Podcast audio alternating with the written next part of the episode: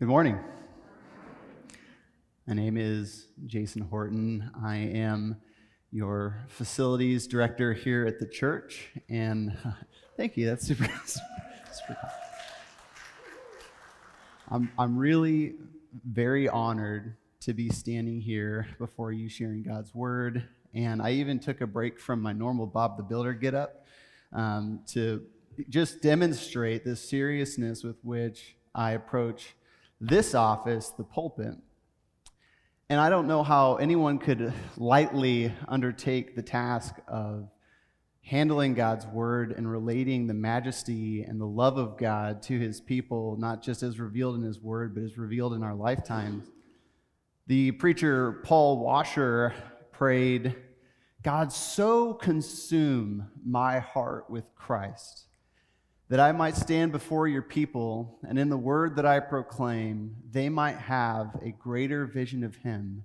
And in seeing Christ, it is enough. And he continued, but then again, that's the pain of preaching. Why would a man ever take it upon himself to enter a profession where every time he opens his mouth, he fails? Christ is so great that the mind cannot comprehend him. As Spurgeon always lamented, whether you have the vocabulary of the greatest orator, whether you have the lips of a seraph, it doesn't matter. All language fails. And so today we embark on something that will end in failure. And as I fail you, I hope that you will have a greater vision of the God who is gracious and compassionate He's full of steadfast love and everlasting faithfulness. The foundations of his throne are righteousness and truth. In fact, his name is faithful and true. I'm going to say it again for the people in the back. He's good. So, all right, let's jump in. So, for the folks here uh, in the sanctuary, you'll see some words on the screen, and the folks online, I think you'll get that as well.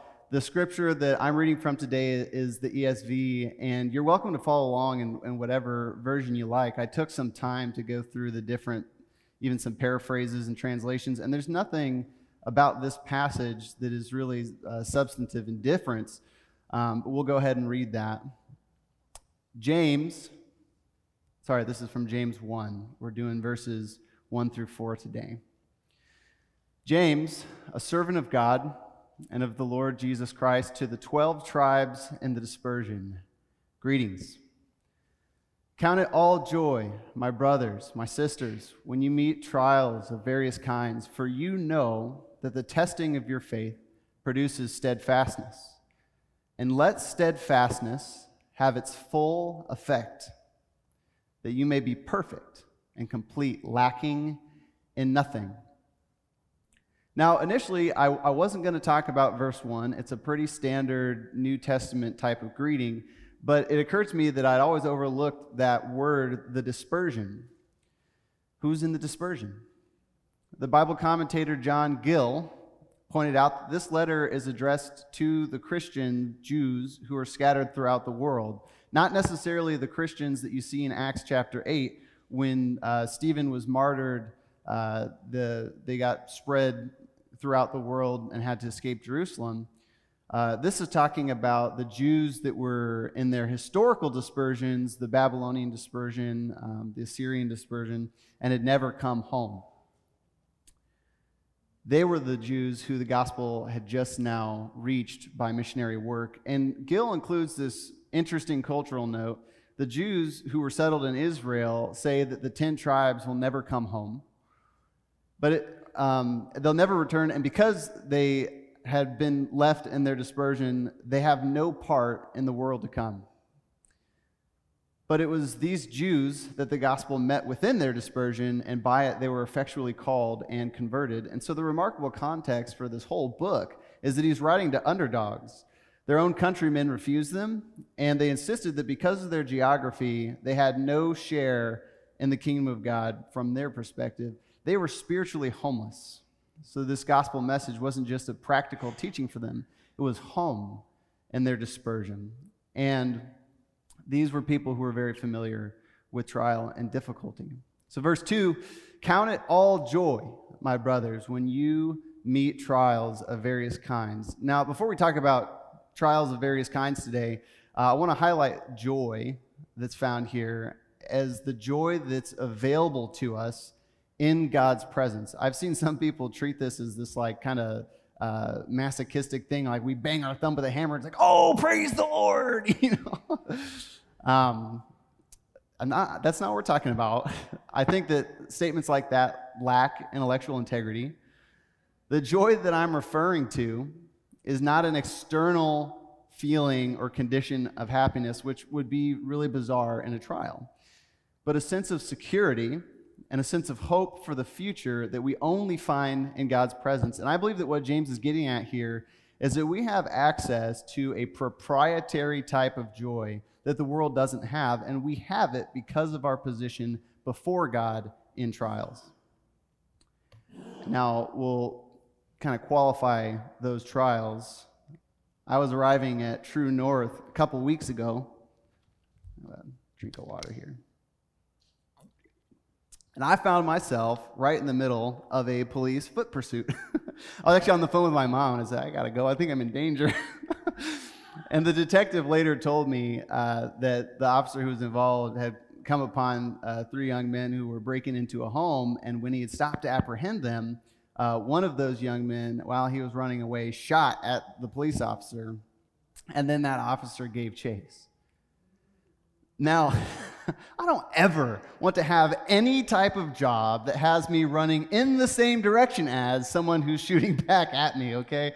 Um, I just am so thankful for the men and women of law enforcement, for our first responders um, of all types who are out there uh, who are risking and giving their lives for our safety. And if we can, I'd like to just take a moment to honor those who are with us who have been uh, first responders, police officers, uh, fire paramedic. Can we say thank you to them?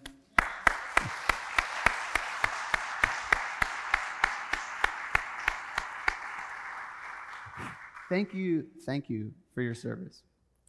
At any rate, one of uh, those young men who got away, they threw their hoodie off as they were running through the field that the, we have over there at the ministry. And the detective came, they went through our security camera footage, and they said they were going to take the hoodie with them uh, for evidence. Well, it didn't. And when it came time to mow a week later, I decided that that hoodie was now mine. So I'm going to show you this. This is cool. Can you see what that says? Hard times. That's, that's right.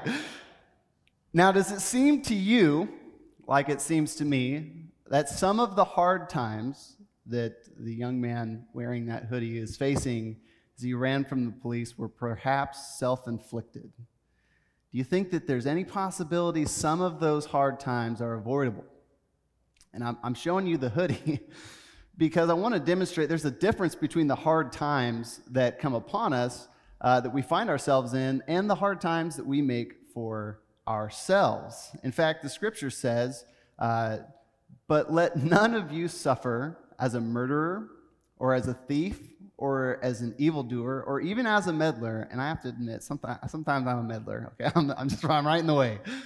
Yet if anyone suffers as a Christian, let him not be ashamed, but glorify God in that name.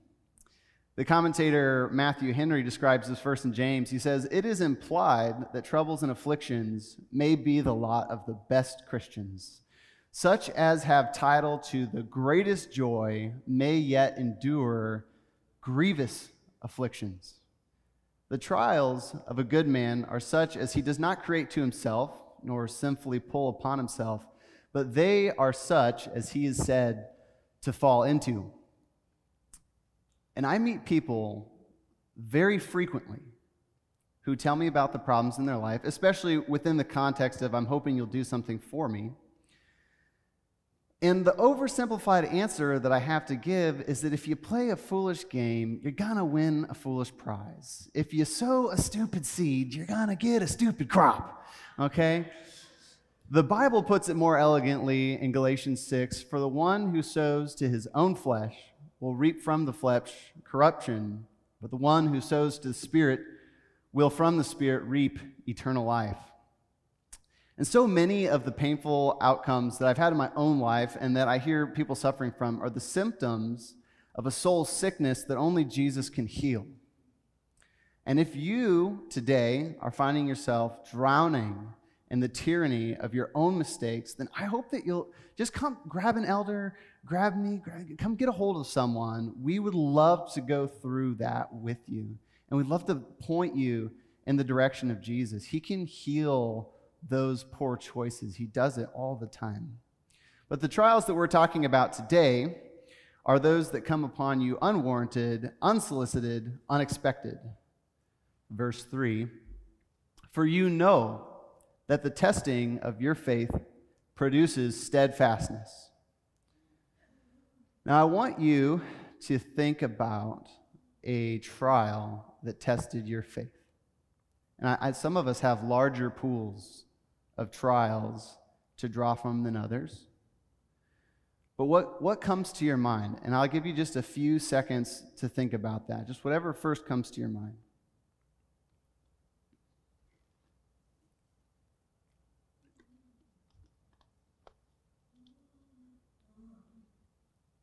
Levi McAllister wrote a line in a poem he wrote about losing his dad to suicide. He wrote, I've got a cornerstone that I call my own, but I stumble on it every day. And the one that makes me a home, the builders rejected and threw away. On some days, I am tempted to follow suit and uproot my faith. The primary faith testing trial that comes to my mind in my own life is my mother's illness. And we've struggled with that trial for more than a decade now. And many of you have suffered alongside us. And th- it was 2009. The doctors um, had relayed to our family that she had three months to live. And just to think that if she would have killed the doctor right there, the judge would have given her 30 years. All right, with that lame joke, I want to wish my mom a happy birthday. happy birthday, mom. That's great. Another year, my son's going to be as tall as her. Yeah, I, I, can't boil down the last 10 years of emotional roller coaster for us into the next few minutes. But I'm going to share a few stories from my life where God has spoken to me in trial and uh, has given me an assurance of his presence that he's here with us. And, and these are just a, a couple uh, selections where he's just been faithful to me. The day that my mom got released from the hospital after her first cancer surgery, this has been early 2010, uh, my older brother came to pick us up from the homeschool co op and on our way home, we were in a car accident that totaled our van. It hospitalized my sister. My sister and mom just traded places. And it knocked all four of us kids out, except for my little brother, who was a professional van crash rider. At this point, he, this was his third van accident in six months. And it was actually the only one where the van didn't roll over. And while we were waiting for my dad to come pick us up, I sat in the back of the police paddy wagon and I uh, was with my older brother. And I remembered in my backpack, I had my quizzing book Quizzers 3 and 1. I opened it up and I read from 2 Corinthians chapter 1, verses 3 through 6. Praise be to the God and Father of our Lord Jesus Christ, the Father of compassion and the God of all comfort, who comforts us in all our troubles, so that we can comfort those in any trouble with the comfort we ourselves receive from Christ.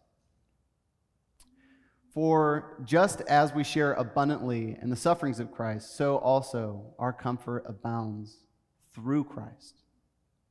And I want to take a moment to thank Andrea Zell for never kicking me off the quizzing team. I was her least talented quizzer by far. Um, thank you for not giving me the boot. Uh, it was later that same year I would attempt suicide on two separate occasions And in that moment, I had faith, but I didn't have the maturity for steadfastness. Church, the testing of your faith produces steadfastness. Please, in the space you find yourself in, suffering and trial, let steadfastness have its full effect. On my 18th birthday, I was experiencing some pretty significant depression. And the seasonal birthday depression thing is, is a result of poor choices in my own life, and it's another story for another time. That's the hard times I brought on myself.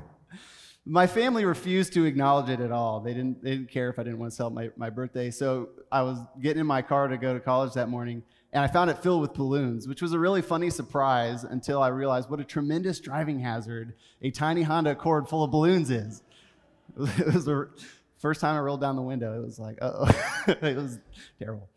So I finished that school day and I went to work, and I had, I had just been fired from Splash Bay in Maumee, and I was lifeguarding at, at a country club in Maumee. And you're probably beginning to realize there's some pattern of me creating trouble for myself in life.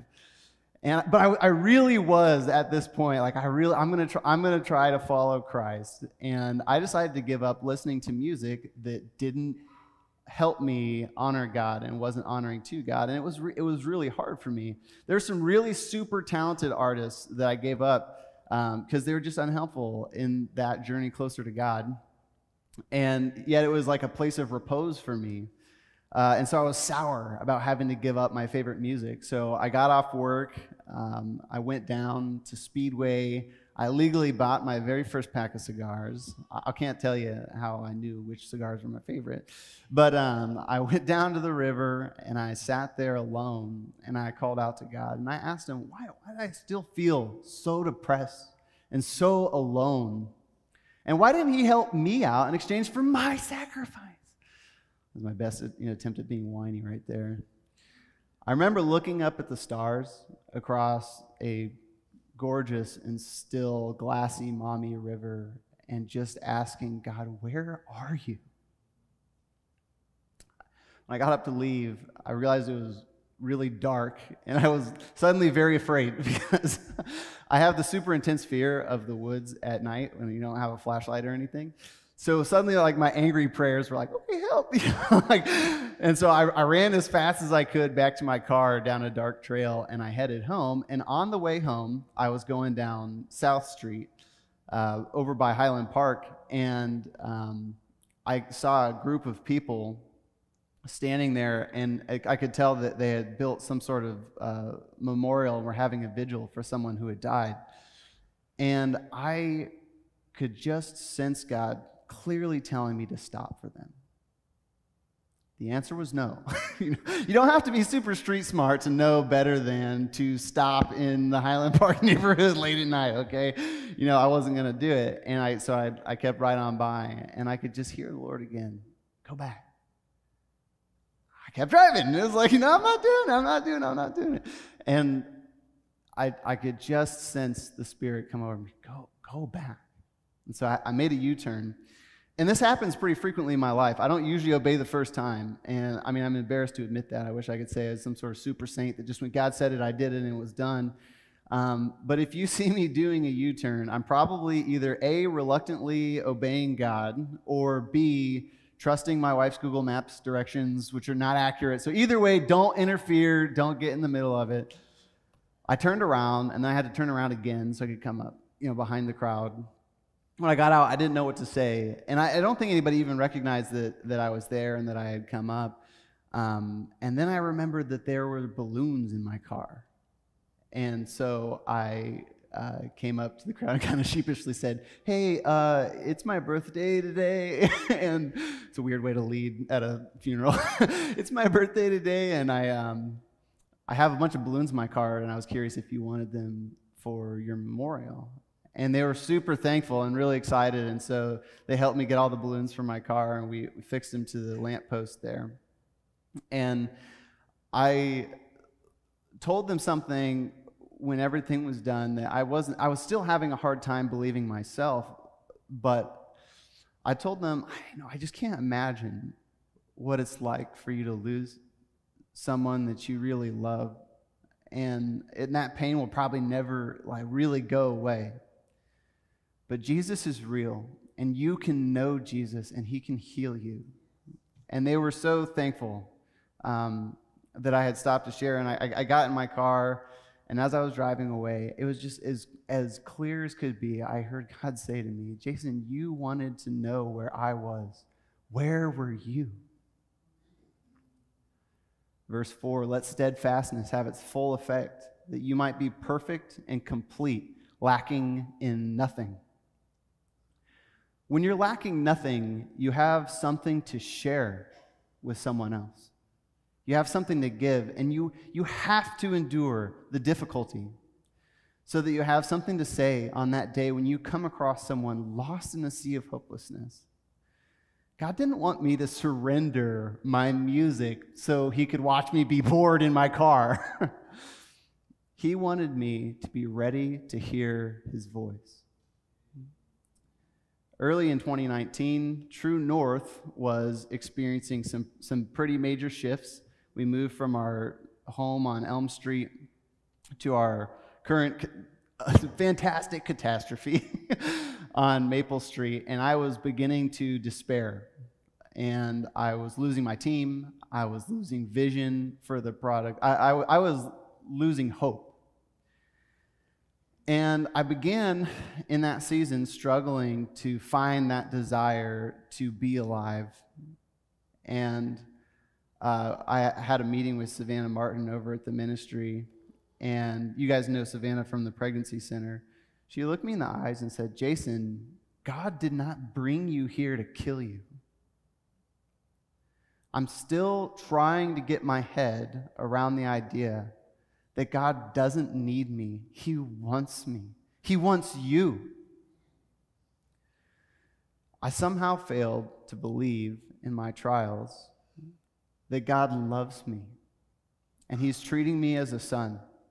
Your trials are making you more like Jesus.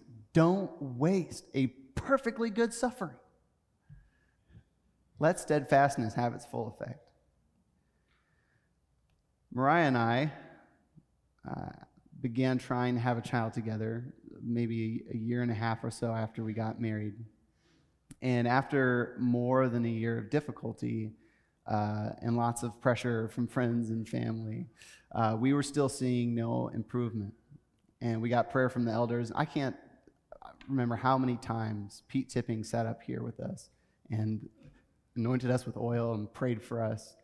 And we met with doctors and we explored some options. And Mariah finally got pregnant, and then we lost the baby. I, I loaded the sanctuary with extra tissues today.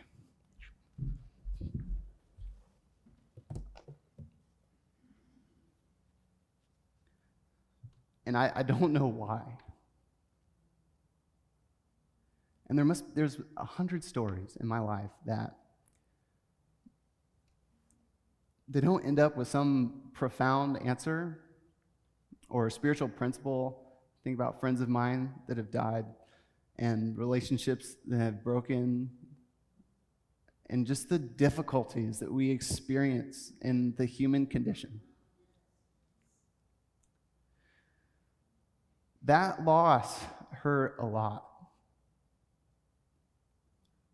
And as we sort through that grief,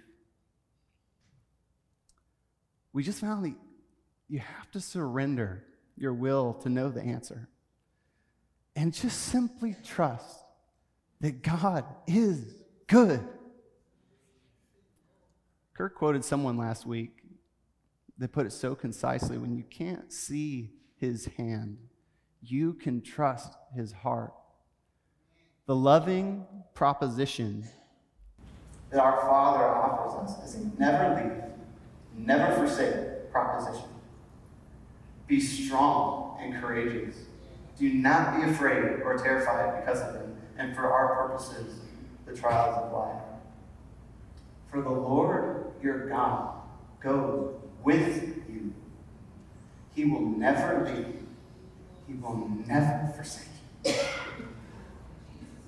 Tricia Williford was quoting as saying, The Bible doesn't give us a reason for suffering. It gives us a God who's over it and with us in it, even as we live in the ache. The psalmist says in Psalm 66 For you, O God, have tested us.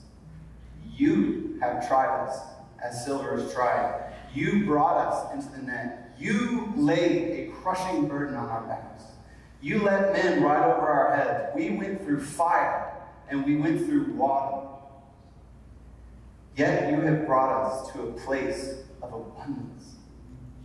Come and hear, all of you who fear the Lord. I will tell you what he has done for my soul. I cried out to him with my mouth, and high praise was on my tongue. If I had cherished iniquity in my heart, the Lord would not have listened. But truly, God has listened. He's attended the voice of my prayer. Blessed be my God. He has not rejected my prayer or removed his steadfast love from me.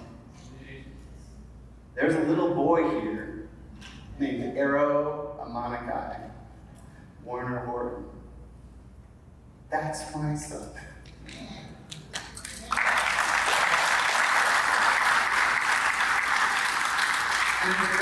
Time, God gave us what our hearts long for. Everything our hearts long for except for sleep. He's been good to us. And there are times I wish that Pete was still here with us so we could see what God brought about for us. But I just know the joy that he's experiencing right now is unlike everything, anything we will ever experience on this temporal plane. Death is not the worst thing that will ever happen in your life. It's our entrance for the believer. It is entrance into reward. As it is written, no eye has seen, no ear has heard, nor the heart of man even imagined what God has prepared for those who love him. And just a few verses later in your Bible, you'll see this Blessed is the one who perseveres under trial, because having stood the test, that person will receive the crown of life the Lord promised to those who love him. And doesn't the scripture say, don't throw away your confidence, which has a great reward, for you have need of endurance, so that when you have done the will of God, then you will receive what is promised. And I don't know what heaven is going to be like, but I know the one who lives there. And he's so good. He's the one who sealed you for the day of Christ. And even now, he sings over you. One of the greatest joys I have in this season of my life is singing Arrow to Sleep. I just worship as I hold him. And I see this image of the Father in Zephaniah 3 Fear not, O Zion, let not your hands grow weak, for the Lord your God is in your midst, a mighty one who will save. He will rejoice over you with gladness. He will quiet you by his love. He will exult over you with loud singing. And it's just on the authority of the Word of God that I would submit to you that God is most powerfully present. We have the highest capacity to sense Him when we're embedded in the suffering of humankind. And I want to encourage you in your own study of the Word. This it would have taken me hours to get to this if we went through all the scriptures. In your own study of the Word, look for the times that people suffer. Look for the times that God lifts up the lowly, that He restores people, that He's present. And then go meet Him there. And it, it, there's this inevitability about trials. It's not if you meet trials of various kinds, it's when you meet trials of various kinds. And if you have to suffer either way, you might as well suffer for a reward. And I've got hours of stories to share with you. And if you want to hear a little more, um, I'll be sharing some at dinner church next week, July 11th. Bring a friend um, to dinner church and come enjoy that with us. But for today, I want to create a space for the story that you're in right now. Remember earlier I asked you to bring something to your mind, a time where there was suffering in your life. Have you spoken to God about that lately? Have you made the most of that trial? Or is there this, this bitter root of resentment about the lot that has befallen you? Have you ever found a way to consider that trial all joy? We're going to play uh, in a little bit here after the benediction. We're going to play some music through the house speakers. And if you just need to take some time, even if it's just to acknowledge before God the trial that you're in right now, there's space for that. Um, if you have to confront God with your feelings, I can't believe I've never been hit lightning. I'm just like, he's just so, he's so patient with us. If you just want to tell him that you're afraid to go through suffering and trial, this is that moment that I would invite you into it. Um, if you've never followed Jesus, you know, or maybe you, there's been some conversion experience in your life, but you feel like you're just in a funk right now and you want to know how it's even possible to have joy. I've been there, and I'm going to give you the opportunity to connect with me, connect with Kirk, any, any of our um, elders and people who will be available to pray with you. You can get connected with that QR code, and you can ask for prayer. But if you don't know what to say, you can just simply ask, "How can I? How can I know Jesus?" And we, any of us would love to answer that question for you. And for those of you who are headed back out into your various trials, I just want to remind you your suffering is not for you. Go. Go find the lost. Go find the broken. Go, go in your brokenness. If God can use a total goofball like me, He can use a total corn nut like you. You know, He, he is present with you. And for the trials along the way, I will offer you a quote from Dan Smith. He says, I mean you no harm, but may the best disasters come to you. Now, I'll offer you the benediction. It's from a Josh Garrels song called Benediction. And I've sung this over Arrow on some nights, and I won't sing it to you because I want to be by the band. the words are, are on the slides. All things are made good for those who believe. May you grow from a seed to a strong and fruitful tree. And as the days unfold, hold your breath to see. Life is a mystery. And joy, it is severe when the way is rough and steep. But love will make your days complete. And may the work of your hands help those in need.